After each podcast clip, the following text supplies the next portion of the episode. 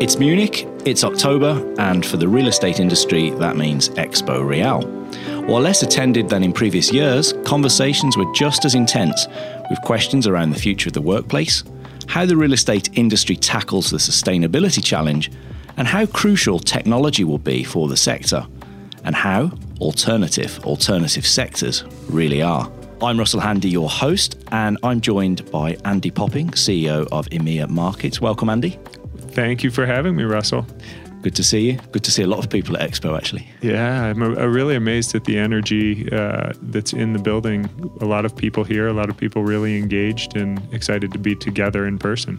That's absolutely right. Uh, more companies are, are now exploring new ways of working. I think we've obviously come to realize that in the, in the past few months, but we're currently seeing this hybrid model where people are in the office two, three days a week in place how long do you think that will last? Is it just a kind of transition phase, do you think? Hmm.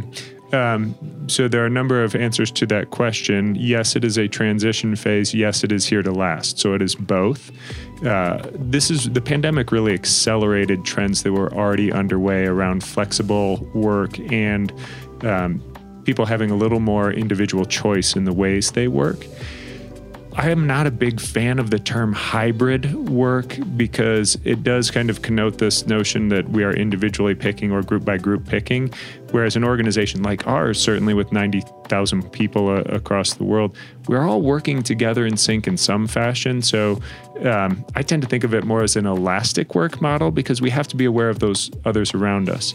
The other part that I think is very important for us to be discussing around this new way of working is just how we interact. So, the human element of the way managers and workers or leaders and teams work together, the way we communicate, how thoughtful we are about uh, setting out expectations of, of our workers and our teams is, is critically important. And then to your question about the, the timing of this, um, we're very early in this journey still. It takes time because we don't yet have people back in the offices in full. So we don't even know how successful these models will be. Um, and there's also capital expenditures and capital investment that's required to physically transition space. So it, this will play out over the next three to five years. And at that point, we'll probably be evolving into whatever's next. Yeah, that's very true, Andy. That's a good point, actually. I think something on the minds of people in the wider real estate industry at the moment, as well, of course, um, as we kind of go through this rethink phase, if you like. I think that's what's definitely going on. Yeah. Is obviously sustainability and, and what real estate can do as an industry to tackle this challenge. How do you see that playing out in terms of the way real estate works when we think about sustainability in cities specifically? If I look more broadly, one of the silver linings of what we've gone through over the last two years um, is that real estate has risen in the in its importance or awareness in the general public's minds, but also corporate executives' minds. And so now everybody is looking at real estate and having to have an opinion on what is our real estate strategy, how does it impact the environment? How does it impact our people from a social standpoint? What's our contribution to the communities? Um, and so, your question about cities is a really important one. It is a challenge for many of our municipalities because there's such a wide variety of constituents that you need to bring together to really change at scale. And this, we get to see some interesting examples from the private development opportunity and some of the people here at, at Expo, where when they have the ability to develop at scale and do master planning, they can execute some of these things in a new fashion where you do get the 15 minute city and you have work, play, live all together. For the cities, it's a little tougher and it's a really big opportunity for leadership. Um, but it is important to bring together the occupiers of space, the developers of space, the municipalities, and then also the communities. Like everybody needs to be involved in this if we're really going to move it forward.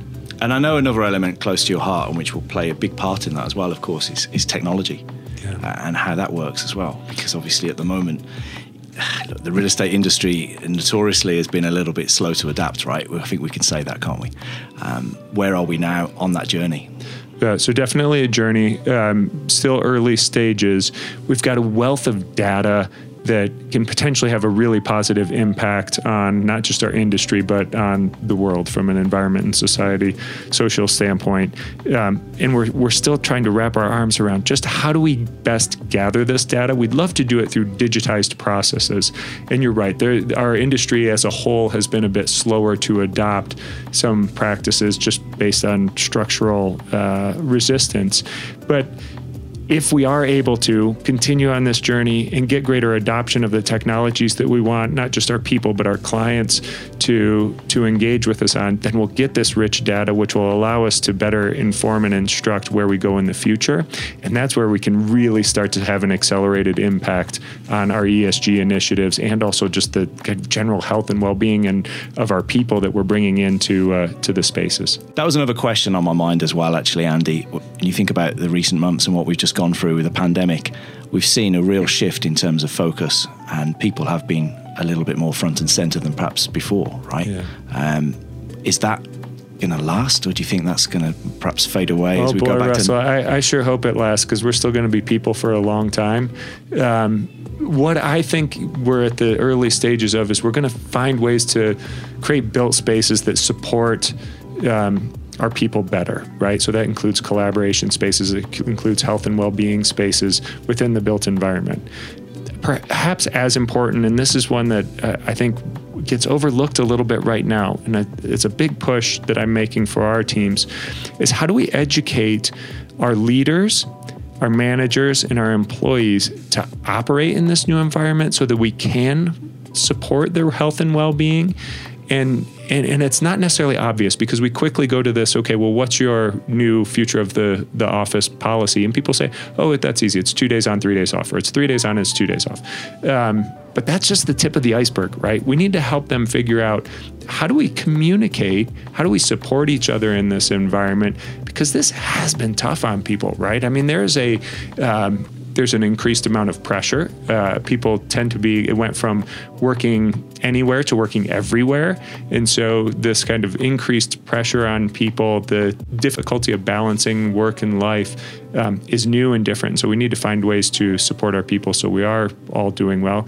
And then you add on to this, we're in this historically tight labor market. So, we've got pressure on our people. It's tough to bring them, bring support in to help offload some of that.